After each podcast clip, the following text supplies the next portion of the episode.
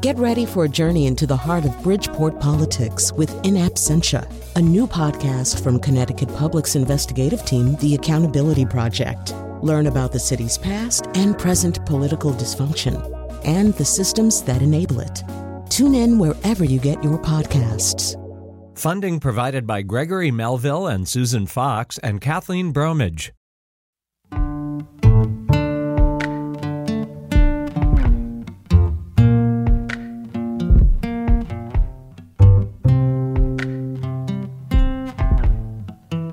This is Where We Live from Connecticut Public Radio. I'm Patrick Scahill.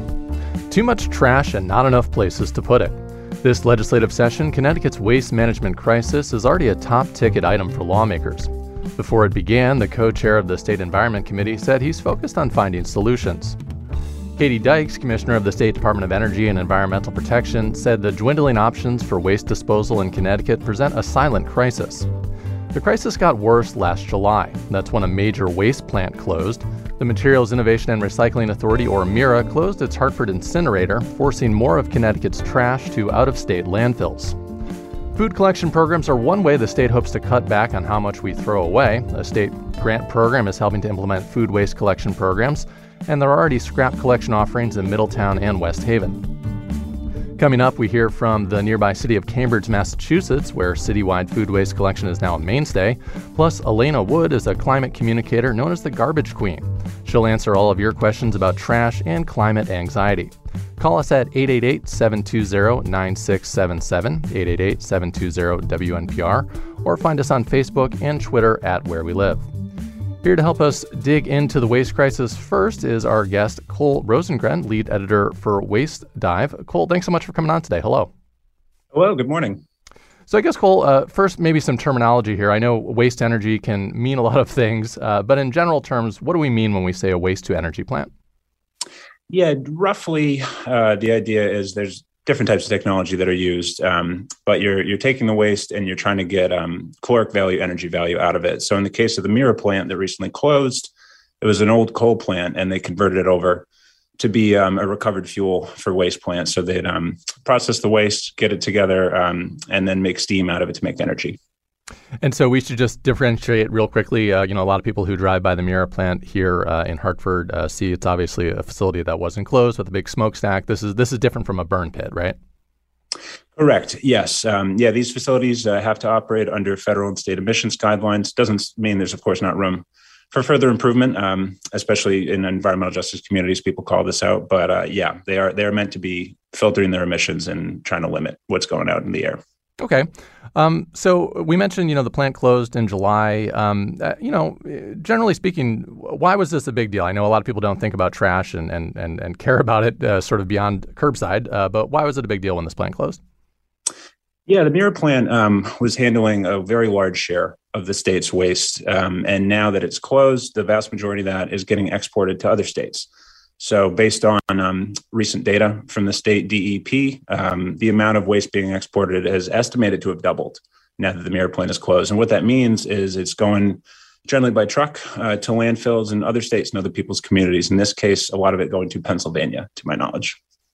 And, obviously in New England, particularly in southern New England, this is a densely populated area. My assumption would be, there's not going to be landfills that are popping up in this region at a very high rate. Correct. No, it's going the opposite direction. The Northeast disposal capacity is expected to continue to decline in the coming years. I'm up here in the Boston area myself. Massachusetts is not expected to open any new landfills or allow that. Maine has been limiting waste coming in. Vermont is down to one landfill. New Hampshire, for now, is still taking some, but not much. Same with Rhode Island. So it's going farther west to, upstate New York, Pennsylvania, Ohio, maybe down south. But even there, there's room, but people are not eager to have new landfills or new incinerators. Why are they not eager? I mean, maybe some of the reasons are obvious, but what are those conversations like when these projects are proposed? Yeah, it's a big deal in terms of, environmental justice considerations. Some people raise quality of life issues. There's a lot of truck traffic coming in and out of these facilities. Concerns about emissions. When it comes to landfill, there can be concerns about groundwater effects. Again, of course, the facilities try to mitigate these things and operate within the regulatory requirements. And it's, and with a landfill too, it's just a lot of space, a lot of acreage that is taken up. And that was part of why, you know, these waste energy plants became more popular in the 80s and 90s, was that they could be sited in cities. It's common in Europe and other countries to see this, and, you know, it takes less space to do so. Well, and I wanted to ask you about that. So, you know, here in Hartford, a little further north on the highway here, there is one of those old landfills that Hartford operated. It's covered now. There's actually solar panels on top of it. But, you know, for a long, long time, this was basically just a mountain of trash. So I guess, you know, speak a bit about kind of that idea, you know, why these aren't popular in these cities. Yeah. You know, like I said, it takes up a lot of space, and it's a multi-decade time frame before a landfill can be considered fully closed. Sometimes even after that, not 100%, you know, something you can walk away from in terms of managing. There's gases that come out. Methane gas is a big factor. This comes from decomposing food waste and organic material, which, of course, is also a big contributor to climate change issues, much more potent than CO2. Concerns about, yeah, just all these things that happen. And it's a lot of space to take up. Sometimes you can, you know, like say, put solar panels on, maybe a golf course or a park. That does happen. But it takes up a lot of valuable real estate in cities. And I guess, you know, my broader question there being, you know, in some ways it seems like we're kind of turning the clock back now, right? You mentioned that the Mira plant was a plant that was converted decades ago as an old coal plant to a waste energy plant, with the idea being, hey, you know, we're creating this waste here in Connecticut. We want to manage it within our state borders. We don't want to landfill it, so we'll do this. But now we're landfilling it somewhere else. We're kind of shipping out our waste to another community and saying, hey, you know, you all deal with it.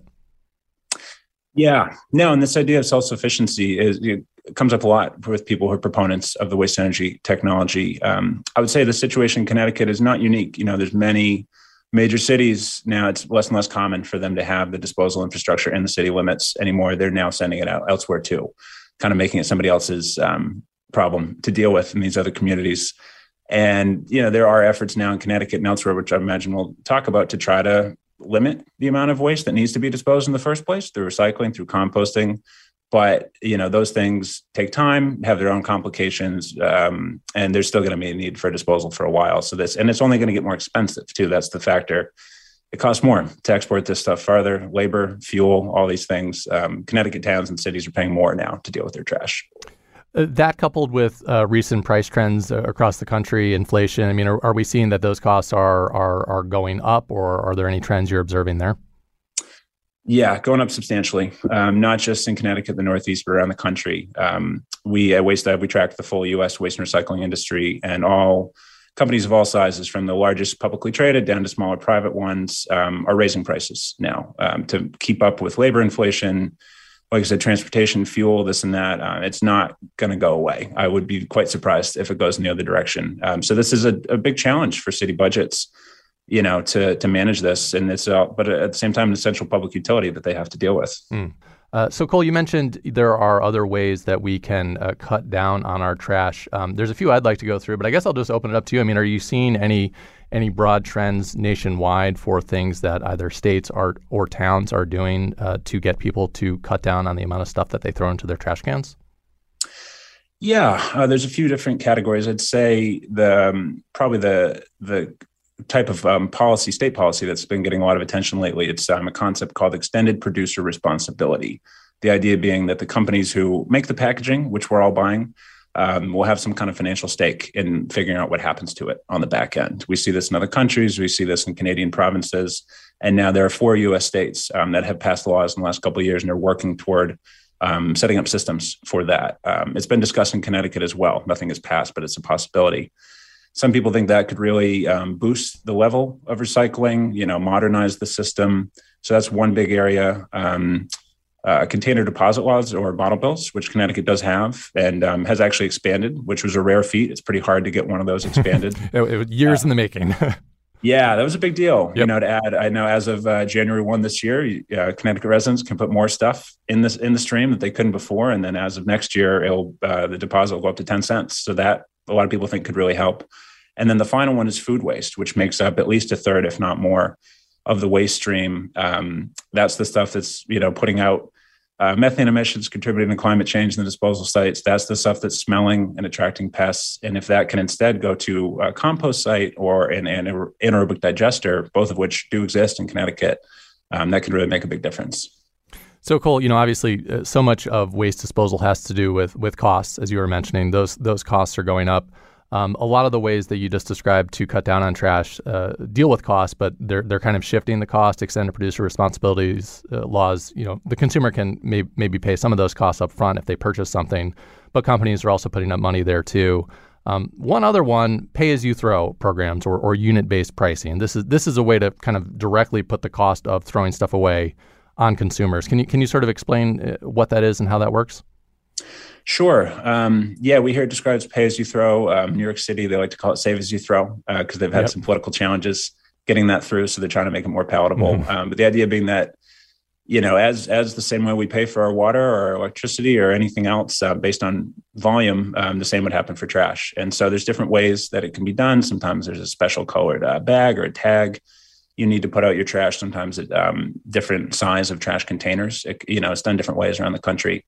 But the idea is to, incentivize more recycling and when it's available, more organics, recycling, composting, and charge more for the trash that has to go to a landfill or an incinerator. Okay. So we'll be talking a bit about food waste and food waste recycling a little bit more in the next segment. I guess, Cole, before we take a quick break here, you report on trash all around the country. I'm sure you're looking at what other nations are doing as well. How would you compare Connecticut regionally or nationally on waste management innovation? Yeah, it's an interesting time for Connecticut. Before MIRA closed, it was at one time the largest user of waste energy, in terms of self-sufficiency. So a lot was staying within the state. That had been a state policy that had been happening. But now the costs are going to go up. That's going to be a factor, and that they're not alone in that. I would say there's more movement than some areas. Some states, some of these things we've talked about are not happening and are not expected to happen anytime soon. But people also view Connecticut as having room to improve in terms of, possibly tightening laws, tightening regulations on this, helping provide more support to local governments. DEEP just rolled out $5 million in grants to help cities and towns recently. That was beneficial. More could happen. So I'd say it's, maybe middle of the pack, if not above average in terms of what's happening around the country. We're going to take a quick break here. This is Connecticut Public Radio. You're listening to Where We Live. I'm Patrick Scahill. Cole, you can stay with us and we'll be right back. Coming up, we'll hear from the recycling director of Cambridge, Massachusetts, where they're in their 5th year of citywide food waste collection. And later, the Garbage Queen answers your questions. Find us on Facebook and Twitter at Where We Live.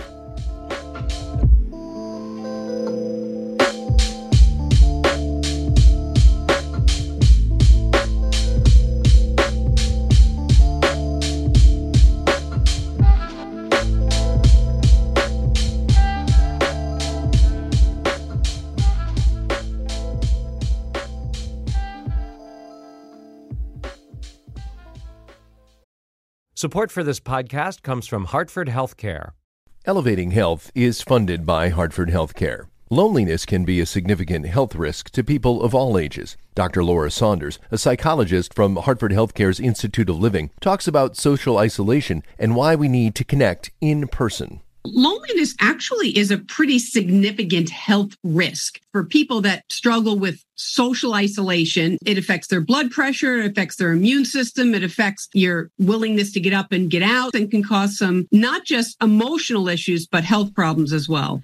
You're not alone. Dr. Saunders explains how important it is for us to look to others and get out of our comfort zone. I like to talk about social isolation as not just that individual's problem, but it's a community problem or it's a family problem. We need to connect with others. We can take space at times as well, but we need to step out of our comfort zone and do things to connect with other people. It's life-saving. For more information, go to ctpublic.org/elevatinghealth.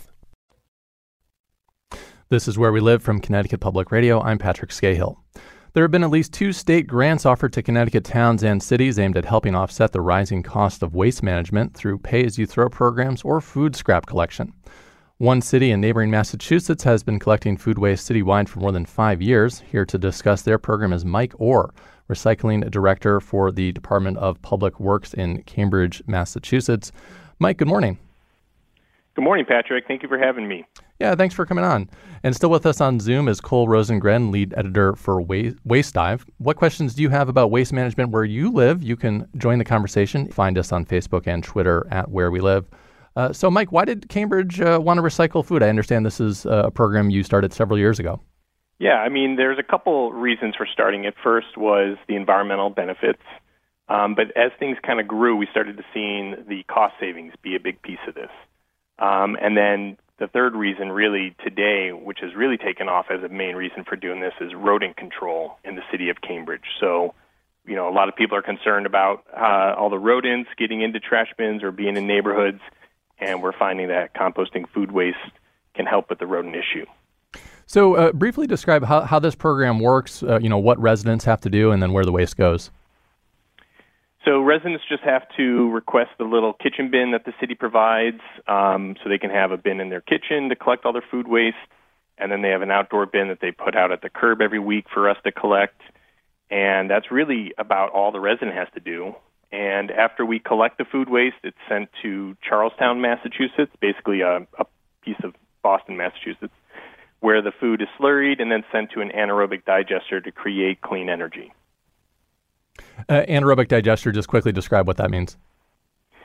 So anaerobic digestion is the process of using no oxygen to digest food waste. And basically the stuff that comes out of it is methane, which can then be used to put into the natural gas pipelines, or it can just be used on site to create your own clean energy. Okay, great. I do want to ask you a bit about rodent control in a minute, Mike, but real fast, I want to go to the phones here. We have Bud in New London is calling in. Bud, you're on Where We Live. Thank you so much. I can't tell you how much I appreciate you doing this. So we've been having a conversation about having a creative reuse recycling center here in New London, and David Aldrich over in Groton with SCARA already has the anaerobic digester over there. So we want to open up a regional center where we actually recycle at the curbside or at a neighborhood transfer station. There's a lot of valuable recycled materials that are being mashed together.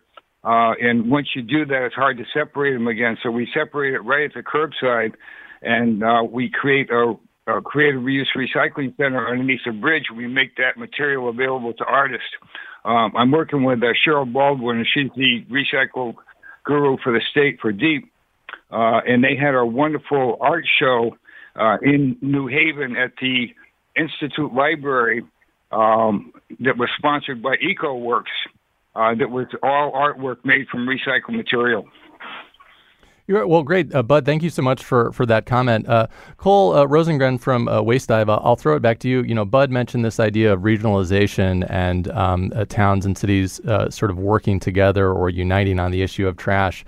I guess maybe just speak a little bit about, you know, we talked about costs earlier, the power of numbers here. When communities come together to collaborate on this versus trying to take it, you know, piece by piece, I imagine that could be a beneficial thing and a way to perhaps cut down on costs. It certainly can. Yeah, it's definitely you get more, like you said, more value from the scale to come together with this. Sometimes it can even be easier to site infrastructure in terms of where the material is going to get dropped off, where it's going to get handled. And yeah, I think this is definitely beneficial because usually the companies that these cities and towns are negotiating with, they're the ones who have the leverage. You know, there's not that much infrastructure around to take this stuff. And so if cities and towns can come together, they can sometimes get a better price. That was in part the model that Mira had tried to do to bring all these dozens of towns together. Granted that, you know, is shifting out of phase now, but that concept still makes sense. Mm-hmm. And Mike, I guess picking up on the topic of communication, I'll throw it back to you. You're obviously having to do a lot of communication with residents for this food waste recycling program.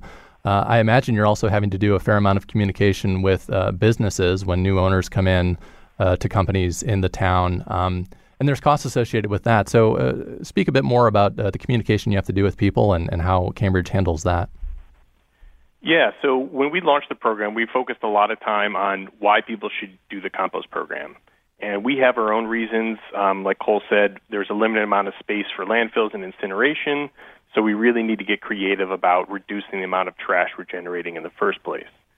But how that shows up to cities is on cost. So it costs us significantly less to send our food waste to anaerobic digestion than to send it to trash. So cost is first. Protecting the environment is another major one. You know, I think most people agree that climate change is here and, you know, we have to deal with it. And this is a very tangible way for people to make an impact. And then third is, again, going back to rodents. You know, we want to try to keep our city clean and sanitary. And so we're really trying to push people to show that this is a program that has three major benefits associated with it that all benefit the resident and the city government overall. And then bringing in businesses onto this. So we were able to launch a residential program, and as that kind of developed, we saw an opportunity to launch a business composting pilot. So now we're supporting 75 restaurants and food retail businesses for collection, because it's really easy to go on, you know, driving down the street, you're picking up residential building, and then there's a business right there, and we might as well offer the service up and help businesses save some money and help them do the right thing. What have you seen with rodent control and how this has contributed to that in the city? I mean, is that I guess how do you even start to track that? I mean, are you actually going out and counting rodents around trash bins, or how does that work? Close.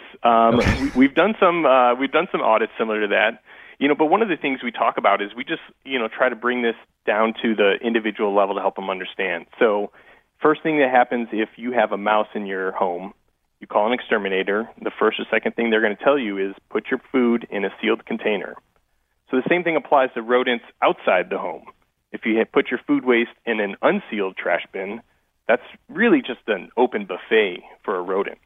But if you put your food waste into a sealed compost cart, you're going to deter rodents way more than trash carts. And so how we've seen that is we actually started giving out standard city-issued trash barrels in the summer of 2022. Before we did that, we saw that 45% of our trash carts had holes in them from squirrels and rats. And so, you know, doing a clean slate, giving everyone a new trash cart was a great way to kind of take a step forward with rodent control. But if we don't start separating our food waste, getting them into locking bins, we'll come back to having the same result. And as a result of launching these new trash bins, we've seen more trash carts come back to us with holes in them than compost carts. So in the first 3 months, we saw more trash carts with holes than in 5 years of compost carts being out in the community. So we've definitely seen that it works. And, you know, I'll point to kind of neighbor of you guys. DSNY says this over and over. If you want to help control the rodent issue, you got to put the food into a sealed container. That will help control the rodents better than putting them in a trash bin. Mm. Cole, I wanted to ask you quickly a little bit about sort of the public education on food waste when you're looking around the country. You know, obviously in the 90s, there was a big public education push for recycling and getting the separate blue bin out on the curb. Now we have other communities that are kind of piecemeal here and there saying, oh, well, maybe we'll put out another bin and maybe that's for food waste. Where is just, I guess, the public awareness at on this issue right now? I mean, how would you describe it? Yeah, I would say it's definitely evolved a good bit in the last number of years. The U.S. EPA has set a goal to try to, you know, cut food waste in half, 50% by 2030. That sort of tries, you know, sets the tone nationally. We've seen some large businesses adopt that and others follow along. There's been a big push also to make this, you know, to communicate more of the benefits, as Mike was saying, rodent control, cost savings. Another one is cost savings in the home. If you're, sometimes this food is wasted that didn't need to be wasted. You bought it at the grocery store, it went bad in your fridge, that's money you've lost. Or if folks are going hungry, this is food that could be given to people, you know, edible quality food. And so there's been a lot of successful campaigns by NRDC and others around the country to try to push some of these messages to say, look, this is not just a burden, not something we're forcing you to do or asking you to do. There's reasons that this is worthwhile for you to do as well. And that does seem to be catching on. More states are passing policies. A lot of local programs, composting and other pilots have been launching around the country, dozens and dozens in the last few years. But it's still probably not as prevalent as curbside blue bin recycling. Mm. Mike, you're about 5 years in on this program. What's enthusiasm like right now? I mean, are most people doing this, or can you speak a bit about that? Yeah, I would say definitely more than half of the households that have the program are using it. We're kind of at the point where we're trying to work with large property managers to show them the benefits of doing this, you know, hoping that that will, you know, sell them on rodent control in their building, and just really trying to get education out there. We have a very high turnover rate in our city because we've got a lot of graduate students that come in for Harvard and MIT and a lot of people that move in and out of the city. So always trying to educate and keep the momentum going. You know, we start to see other cities near us joining in on the efforts. It really helps boost our numbers. So, you know, when we talk about regional collaboration, City of Boston, Watertown next door to us, they're all, they both have programs, and we're all kind of working together to figure out, like, how to keep the education and momentum going to get the whole region going forward on composting. I want to take a quick call here. Arthur is calling in from Madison. And Arthur, you're on Where We Live. Hi, good morning. I just wanted to mention that when I was a kid, we lived in a subsidized housing project in Chicopee, Massachusetts. It was a townhouse-style thing with like 3 or 4 apartments in each building. And outside everybody's back stoop, there was an in-the-ground container with a removable pail and a tight-fitting lid for food waste. And once a week, the maintenance people for the housing project would come along and collect all the food waste. So it's not a new idea. I don't know what they did with it after it left the property, but this whole show reminded me of that. And so the idea has been around for a while, and I think it's really worthwhile. Thanks, Arthur, for that call. Mike, I guess, you know, what do you make of that? People saying, hey, I grew up doing this, and it sort of fell out of favor. I mean, is some of this kind of harkening back to things that we used to do in the past? Yeah, Arthur nailed it on the head. We've had several residents tell me the exact same story, and you may not be able to tell over the phone, but I am not someone that grew up with that. I'm kind of younger, but we've heard that story, and you know what we did in Cambridge, we had the same similar program. We collected all the food waste. We actually brought it to where our former landfill is, and we gave them to a pig farmer who would come in every, you know, week or so, take all the food waste and feed it to their pigs. And so, you know, it's kind of like what's old is new. It isn't a brand new system, and it's awesome hearing from other generations that they were doing it at home. So you've got the young generation that wants to do it for climate reasons, and you've got the older generation saying, no, this is just what we did in the past. So it's really great seeing different generations coming together on this. From Connecticut Public Radio, this is Where We Live. I'm Patrick Scahill. You were just listening there to Mike Orr. He's a recycling director in Cambridge, Massachusetts, and Cole Rosengren, Waste Dive lead editor. Thank you both so much for coming on Where We Live today. Thank you. Thank you. After the break, the Garbage Queen is going to be answering your questions. Find us on Facebook and Twitter at Where We Live.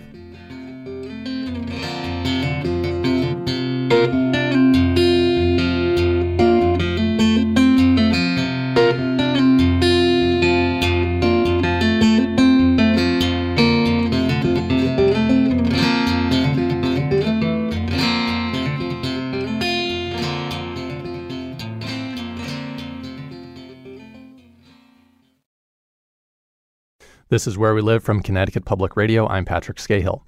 Finding ways to address climate change in our everyday lives can feel overwhelming, but there are plenty of actionable steps to take. So says Alaina Wood, aka the Garbage Queen. She runs a climate communication platform by the same name, dedicated to climate science and solutions, and she joins us on Where We Live right now. Alaina, thanks so much for coming on. Hi, thanks so much for having me, Patrick. Yeah, I'm very excited to have this conversation. I'm glad you're here. Alaina, we do have a few questions lined up for you here, but before we get to those, I wanted to just sort of level set with you a little bit. So I understand a lot of your expertise is centered around waste management. You worked for a private landfill company, a university recycling office, and a civil engineering firm, so a lot of experience there. What have you observed in those earlier jobs that kind of galvanized you to help find waste solutions?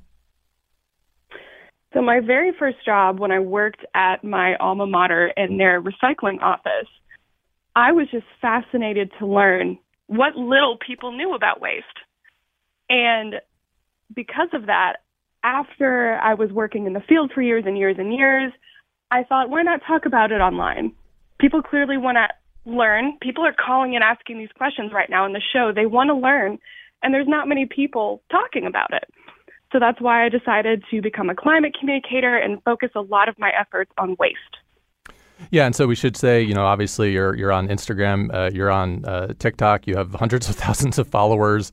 One thing that I really appreciated looking at your social media feeds was it was positive things that I can do to help the environment. I mean, there's so much out there online right now that when I read it, my brain just shuts down because it seems like, you know, you start doom scrolling really, really quick when you read climate stories online. Absolutely. And I was falling into that same path, which is why I decided to also become a climate optimist and talk about solutions. And when talking about issues, try to give things people can do in their average daily lives to make a difference. So we're going to go to the phones here. We have Allison in New Hartford is calling in. Allison, thanks for staying on hold. We appreciate it. You're on Where We Live. Good morning. I have had some experience with the Burlington, Vermont area's garbage collection, kitchen scrap collection program. And what I remember of the rollout was that they very carefully informed, educated, coddled the public to understand what this was all about. And they started a couple of years before they actually affected the program. And then there was the container for your kitchen counter and the bags and all of that stuff that you could easily get from town. And now they have the weekly pickup, and the van comes to your house and grabs the pail and dumps it and puts it back, and it's neat and tidy. And I think the city of Burlington, as I understand it, I've left since then, but as I understand it, the city is quite cooperative and the program has been successful. And I'm curious about your take on that particular program and whether it's something that could be used in Connecticut at all. Yeah, I guess I'll throw that over to you, Alaina. You know, cities and towns tackling this food waste issue. What have you kind of observed nationally about success stories on this? So it sounds like this program is quite a success story. I mean, they started with the education way before the program got rolled out, so everyone knew what to do when the program started. I would actually love to see a program like this where I live in Tennessee. And in fact, when I worked for a government agency here in Tennessee, that's something I fought for. We really don't have public composting programs here. I'm very lucky in that I have a private composting company that comes and picks up my compost once a week, kind of like this program sounds like. And on a national scale, we're seeing more and more communities move towards managing organics. And it sounds like we need to be looking to Burlington because that's exactly what you want to see. Education, continued communication with the agency picking up your compost in cooperation with local businesses and residents. Faye is calling in from Guilford. Faye, you're on Where We Live. Hi, thank you so much for taking my call. I do compost, but I don't want to put my garden waste with weeds in it into my compost because that's just going to encourage them to end up in my garden. I called the DEEP and asked them, is there a biochar location where I can take the garden waste? They had no clue. So how can you help? So I think the question there is, how do I dispose of my garden waste? Any tips? That's a great question. So obviously you don't want to have weeds in your backyard compost pile because of course it can lead to more weeds in your garden. My recommendation is to try to reach out through maybe like a local farmers co-op or maybe a local community gardening organization to see if there's a place you can drop it off to. Before I had curbside compost here and I didn't want to compost in my backyard, I would send it to a local farmer who was more than happy to take my waste for me. Thanks for that. We have another question here. We're just throwing them at you, Alaina, so you're fielding them well. Allie is calling in from New Haven with a question about garbage trucks that she saw in her community. Allie, you're on Where We Live. My comment is about the dumpsters that I saw at one of the schoolyards where my son goes to school. I was walking the dog, and I was so excited that I saw in the of the school, which is obviously, you know, plenty of people come to, they had made a new bin specific for cardboard and paper, and it was a big brown bin, you know, that said cardboard only, next to the big brown one that says trash. And walking the dog one morning, I saw the waste management truck come in and pick it up with the two forks and dump this huge thing into the truck. But then it went ahead and picked up the cardboard and put it all in with the trash. And I was so confused. I was so excited that they had made a cardboard-only recycling bin thinking, oh, good, the city of New Haven is doing something with all the cardboard. And then there, lo and behold, it just all got dumped together in the same truck. So I was angry, a little bit angry, and confused. Can you explain what happens and why divide it if it all gets mushed together? Yeah, so Alaina, can you pick that up there? I think a lot of that has to do with sort of waste streams down the road. But yeah, what can you say about that? It can really happen for three reasons, and this is one of the dirty little secrets in the waste industry that not a lot of people talk about. The one reason it could happen where both waste streams go in the same truck is it may go to a materials recovery facility that tries to get recycling out of both the trash and the recycling waste streams. This is quite expensive and quite labor intensive, so you don't see it that often, but it does still exist. Another reason is because the recycling waste stream was contaminated. It was too dirty. It was too full of things that couldn't be recycled, and it had no choice but to go in the trash. That's why it's really important we follow our local recycling guidelines to prevent that from happening. And then lastly, this happens sometimes, and it entirely depends on the downstream market for the recycling material. Sometimes it's just too expensive to recycle the product, and temporarily it might have to go to a landfill. Although more and more areas are having storage spaces for recycling to prevent this from happening. So it could be there's no money in recycling right now. It could be the recycling is too contaminated, or it could just go to a very specialized facility. Lori on Facebook wrote in with a comment recommending the graphic novel Trashed, saying it packs a punch by literally illustrating the cold, hard facts about waste in America. Alaina, you got to a few of those there, actually, in your answer. I guess just, at a high level, sort of what are you seeing about the stuff that we're throwing away? And maybe I'll even just fine-tune that question a little bit. Let's talk about food waste. A lot of the stuff that we put in the trash can is food. In fact, the EPA says it's a lot. Yeah, it is a lot. So one of the main forms of waste in our municipal trash is organic. So it is food waste and other things that can compost out. And in fact, one of the biggest issues we see at landfills outside of potential groundwater pollution from just trash is landfill gas generation due to organics. So the main reason we have that stinky landfill smell is because of organics such as food waste breaking down in our landfills. And it can be very expensive to try to manage this gas because no one wants to smell it. No one wants it around, and it contains methane, a greenhouse gas that is more potent in the short term than carbon dioxide. So when it comes to future waste management, moving towards managing organics seems to be the key.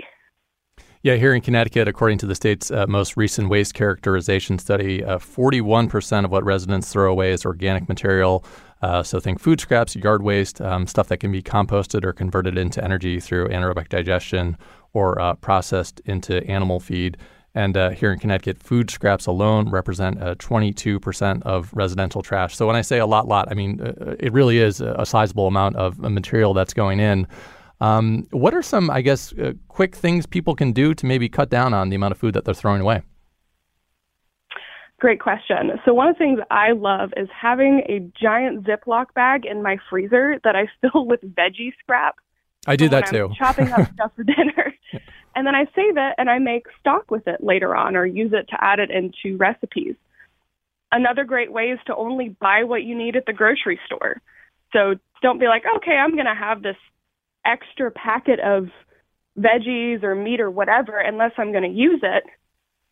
Because food waste, as in not just throwing away like leftovers we have, but throwing away food that never gets eaten at all is one of the main forms of food waste we see globally. So just trying to cut down on what you don't need is probably the best thing you can do. We have Diane in New Haven who's been waiting on hold for a while. So Diane, you're on Where We Live. Hi. Good morning. My question is, we about food waste and going down an incinerator or, you know, a grinder in your sink. We have a compost, and we compost the things in our backyard that we can, because New Haven provided us with a compost bin, and it's worked great. But, of course, there are scraps that shouldn't go in there, and we don't put them in there. But what is it a good thing to put things down in an incinerator and grind it up? That's my question. So how about that, using the garbage disposal? Yep. This is something else I know a lot about, coming from a government perspective doing infrastructure projects. So we should absolutely not be putting any food scraps down our drain, because they have a tendency, even if they're all grinded up, to cause clogs in our sewer pipe systems. Now, if a little bit of food gets down in your drain, that's not a problem, but don't put like whole meals down your garbage disposal. Now, there is still obviously food waste that comes into our wastewater treatment facilities, and one thing we can do there is to compost the sewer solids. So we can compost those. They can be applied onto crops, or they can go to landfill as final cover.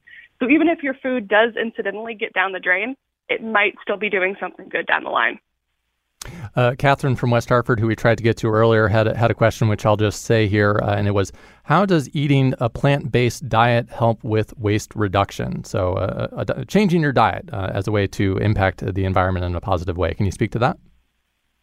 Oh, that's a great question. So obviously, no matter what diet you have, the best thing you can do, like I said earlier, is just to reduce how much food waste you have. But when it comes to eating a more plant-based diet, it does reduce waste, because when you eat more meat and dairy products, there's a lot of waste in the whole supply chain for that piece of meat or that piece of cheese or what have you to make it to your plate. So if you're eating like whole vegetables or beans or something like that, you're reducing waste overall. Plus, what I've noticed, at least in the grocery stores near me, is that I can find a lot of plant-based options without things like plastic packaging. So I'm reducing not only food waste, but packaging waste as well. Alaina Wood is the Garbage Queen, runs a climate communication platform by the same name that's dedicated to climate science and solutions. Before we run out of time, I do want to talk about one other major sort of waste stream that's really, really heightened. Well, you mentioned packaging, which is a whole other thing, which we might not have time to get into today, but e-waste. And, you know, obviously this is a huge issue, not only here in Connecticut, but nationwide and around the whole world. Talk a bit about sort of trends you're seeing there, and, you know, maybe give us some positive notes that you've seen with e-waste and managing it. Absolutely. So e-waste is one of the fastest growing waste streams globally. I mean, think about it. Everything we have in our life is electronic now. I made a video actually, I think about a week or two ago, where I showed my giant bag of random chargers and cords that I'm just holding on to, hoping that I can use it instead of having to throw it out. So one thing when it comes to e-waste is that you should not throw it in your regular trash can. It needs to go to a recycling facility, because e-waste has a tendency to cause landfill fires, groundwater and surface water contamination, and soil contamination at landfills. I've personally had to put out a landfill fire caused by a laptop battery, and it's not something I would recommend you be a part of at all. Mm-hmm. There is some good news when it comes to e-waste, though. Yes, it's going to grow as our population grows, as more of our world becomes digital, but we have better ways to recycle it. Before, we were mainly just shipping it abroad to more developing countries, which was harming the workers and the environment there.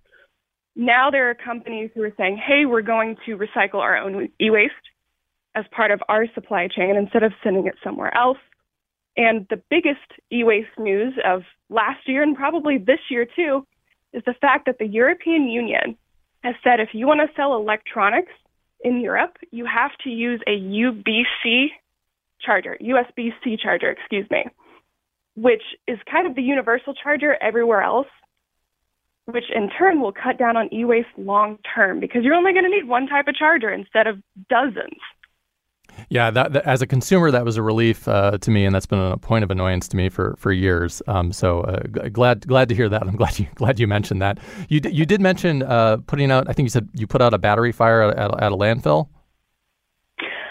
That is correct. Yeah. It ended up being underground, and we didn't catch it for a while. I wanted to ask just quickly about batteries. So obviously a lot of batteries do make their way to landfills. If I have old AA batteries at my house, or if I have a lithium-ion battery, a rechargeable one in my laptop, like where should those be going? So ideally, they would be going to an e-waste drop-off facility, hopefully run by your local government. But I understand that's not accessible to everyone. Not every government does that. So if you don't have that in your area, try stores like Best Buy, Lowe's, Target, Staples, Office Depot. A lot of them have recycling programs specifically for batteries, but other forms of e-waste too. We just have a couple minutes left here. Real quickly, I just wanted to talk to you a little bit about, I guess, the importance of positivity when we think about the climate and maybe managing our climate anxiety. So I guess, Alaina, I'm asking you to maybe kind of pull me out of the rabbit hole of climate horror stories that I kind of go down sometimes when I'm online. What are some quick tips you would give to people who are feeling that anxiety about everyday actionable things they can do in their own life to improve the environment in their local community, and by extension the environment that we're all sharing? Yeah, great question. So first off, that anxiety that you feel is absolutely normal. And studies have shown that the majority of young people in particular, but also older generations as well, experience it. And it's known as climate anxiety. One of the best ways to help reduce your climate anxiety is to take those little action items, whether it is composting your food waste or talking to your neighbors about what climate action items they're taking, or if you can afford it, adding solar to your house. But if you can't afford those things, or you're already doing those things in your life and still freaking out, my recommendation is to cherry pick who you get your news from. If a particular news agency, journalist, creator you follow online is freaking you out, stop following them. You don't have to interact with them. And instead, maybe find people, I'm not saying it has to be me, but there is a whole group of scientists, journalists, and organizations out there that talk about climate optimism. They talk about solutions and the good we can have when we address climate change. And about the minute that we have left, any advice you would give to young people who are out there, who might be middle school, high school aged, quick things they can do to improve the climate? I mean, I'm even thinking when you're not in the room, turn off the lights, basic stuff like that. Yeah, obviously turn off the lights when you're leaving a room, turn off, your faucet when you're brushing your teeth. Going outside, I know this doesn't sound like it's going to help, but it does. The more in tune you are with your natural surroundings, the more likely you are to make change. So even if you don't have the means as a young person to go out and make grand sweeping gestures, just becoming more connected with the environment and your community is great. And the best thing you can do overall is just talk to people about it. Yeah. Bug your parents like I did growing up. It worked. They started composting. That's Alaina Wood. She's the Garbage Queen, runs a climate communication platform by the same name. Thank you so much for coming on the program today. Awesome. Thanks for having me. I'm Patrick Scahill. Today's show is produced by Katie Pellico. Our technical producer is Kat Pastor. Download Where We Live anytime on your favorite podcast app. And thanks so much for listening.